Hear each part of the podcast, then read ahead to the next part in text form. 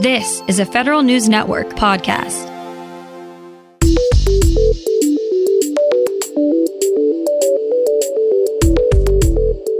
Coming up on today's federal newscast, the government will remain open right into the start of the holiday season.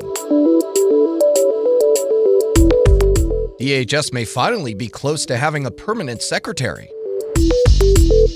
And House Democrats are questioning the need of the president's recent executive order on race training. These stories and more in today's federal newscast.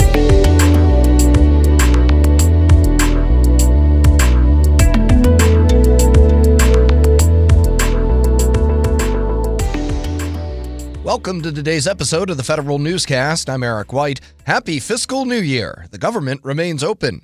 The Senate passed and President Donald Trump signed the continuing resolution last night to keep the government funded through December 11th. Included in the CR is the extension of the 3610 authority to reimburse contractors who cannot work during the pandemic. The bill also included a new fee structure for U.S. Citizenship and Immigration Services, which should help resolve its financial challenges, and 1.5 billion for the 2020 census. A bill that codifies the General Services Administration Center of Excellence program has passed the House. Since 2017, GSA has partnered with agencies to accelerate modernization around key areas such as artificial intelligence, data analytics, and customer experience. The bill's sponsor, Congressman Ro Khanna, says keeping the Centers of Excellence program around would improve agency services. We want our federal government to be user friendly. We want our federal government to use all the tools of technology to be competitive, to be the leader in the world. House Democrats say the Trump administration is, quote, hyperventilating over agency diversity and inclusion training. More from Federal News Network's Nicole Ogrysko. Democrats on the House Oversight and Reform Committee are seeking documents that explain the president's recent executive order. The EO bans certain kinds of diversity and inclusion training the administration deems as anti American propaganda. Democrats say agency diversity and inclusion training helps employees and contractors better understand the history of race and racism in the United States. They say banning such training undermines decades of equal employment efforts. Nicole Ogrysko, Federal News Network. A key Senate committee advanced Chad Wolf's nomination to be permanent Homeland Security Secretary. The Senate Homeland Security and Governmental Affairs Committee voted 6 to 3 to advance Wolf's nomination. It's unclear when the full Senate will vote to confirm him. His role has been subject to numerous legal challenges in recent months. One of DHS's major cybersecurity information sharing programs continues to struggle. Federal News Network's Jason Miller has details. More agencies and private sector organizations are receiving cyber threat information from the Cybersecurity and Infrastructure Security Agency than ever before. But the Automated Indicator Sharing, or AIS program, isn't providing enough value for these organizations. A new report from the DHS Inspector General found 11 of 17 organizations said the threat information lacked contextual data. That made it hard to determine how best to mitigate threats against their networks. The IG also says CISA needs to hire more staff to help with training and technical issues. Jason Miller, Federal News Network. You might have guessed cybersecurity is getting worse. Now, one of the tech giants has put some numbers on it. More from Federal News Network's Tom Temin. New annual research by Microsoft details how bad actors have used the pandemic to go after government services, particularly healthcare. Ransomware topped the list of attacks in the nine month period ending in July. Microsoft researchers note a leap in attack sophistication, especially among organized criminals. Nation states rely on reconnaissance, credential harvesting, and virtual private network exploits. A big user danger social engineering pleas that prey on collective anxiety. I'm Tom Temin. 29 Palms in California becomes the first Marine Corps base to adopt MHS Genesis. The system is the Defense Department's new electronic health record structure. Officials at the base say the program is already working, and the biggest issue is getting used to the new way of doing things. The program replaces DoD's legacy health systems, which date back as far as 1988. Genesis also comes with a patient portal for exchanging messages with providers and making appointments. The Pentagon's finished writing its first ever department wide data strategy.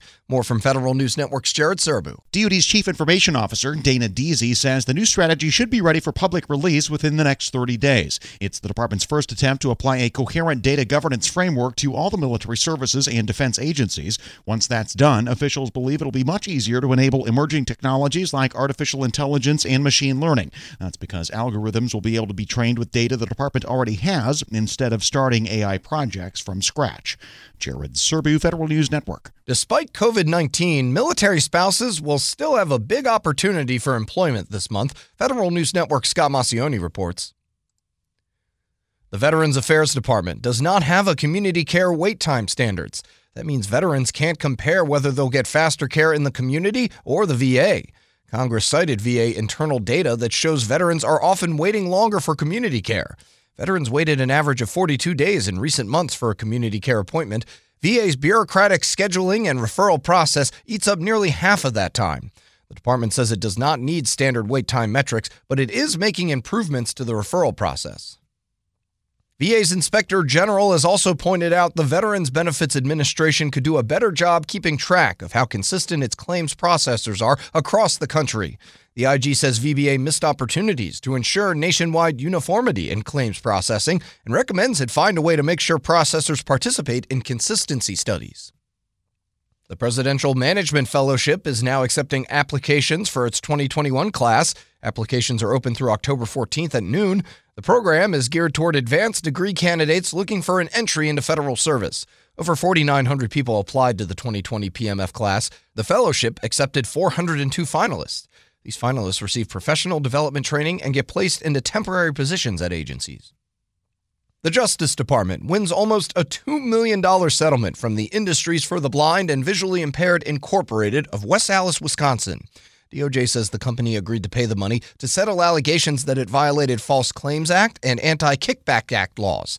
Justice says IBI allegedly misrepresented to the U.S. Ability One Commission when requesting set aside contracts for furniture design and installation services that it would maintain a 3 to 1 blind to sighted ratio of employees. The company is also alleged to have given furniture designers and sales representatives impermissible payments and gifts from manufacturers on certain contracts.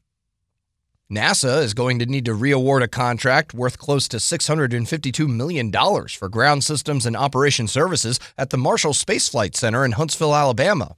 The Government Accountability Office sustained a bid protest that alleged a NASA worker had a personal relationship with the awardee Colsa Corporation that tainted the decision.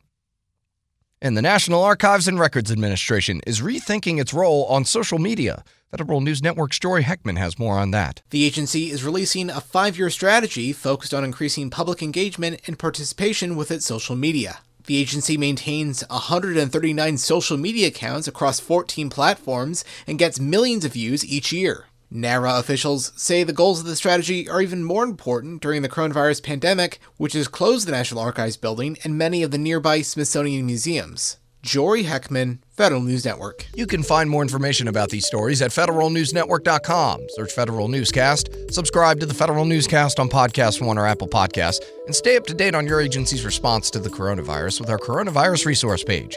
I'm Eric White.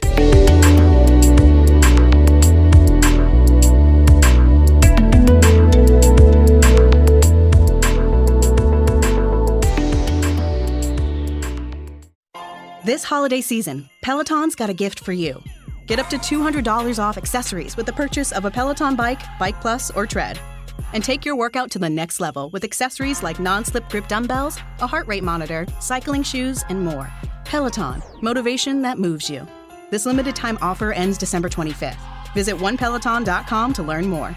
All access membership separate. Offer ends December 25th. Cannot be combined with other offers. See additional terms at onepeloton.com. Some people celebrate the holidays, but you, you dominate the holidays. You deck the halls, the mantle, and anything else that will stand still. You deserve a bold cold brew that's as festive as you. Topped with creamy cookie butter cold foam, covered in cookie butter crumbles, and perfectly pairable with our new cookie butter donut, Dunkin's Cookie Butter Cold Brew is a delicious match for your decked out domination. America runs on Dunkin'. Price and participation may vary, limited time offer, terms apply.